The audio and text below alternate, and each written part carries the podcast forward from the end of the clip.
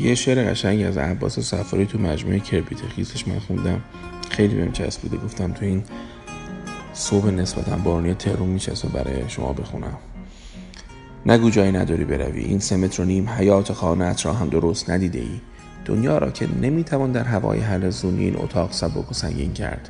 دیوارهای این جهان سر به فلک هم که برکشند بیش از این پرده های کیپ عرصه بر نگاه تو تنگ نمی کنند برنده ای که پر می کشد از آشیان نه آدرسی دارد نه شماره پروازی نه قرار ملاقاتی.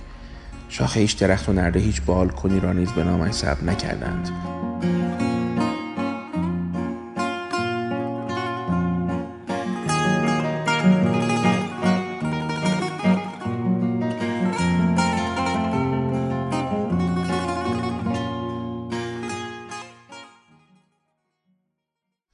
بینام و نشانتر از پرنده که نیستی این هوای ملس هم که از فرد زلالی و صافی پروانه میانش بکسباد می کند خوشبختانه ارث پدری هیچ دیوسی نیست.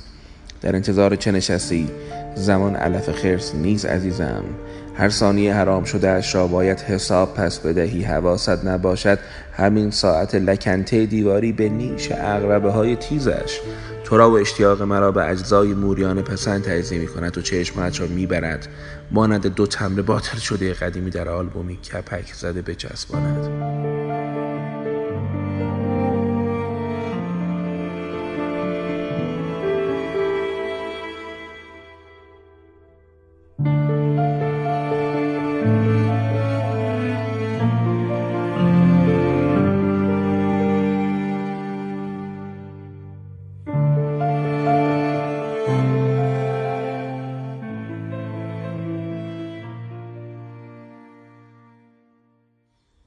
نگو کسی به فکرت نیست. و نامت را دنیا از یاد برده است. شاید دنیا توی و من.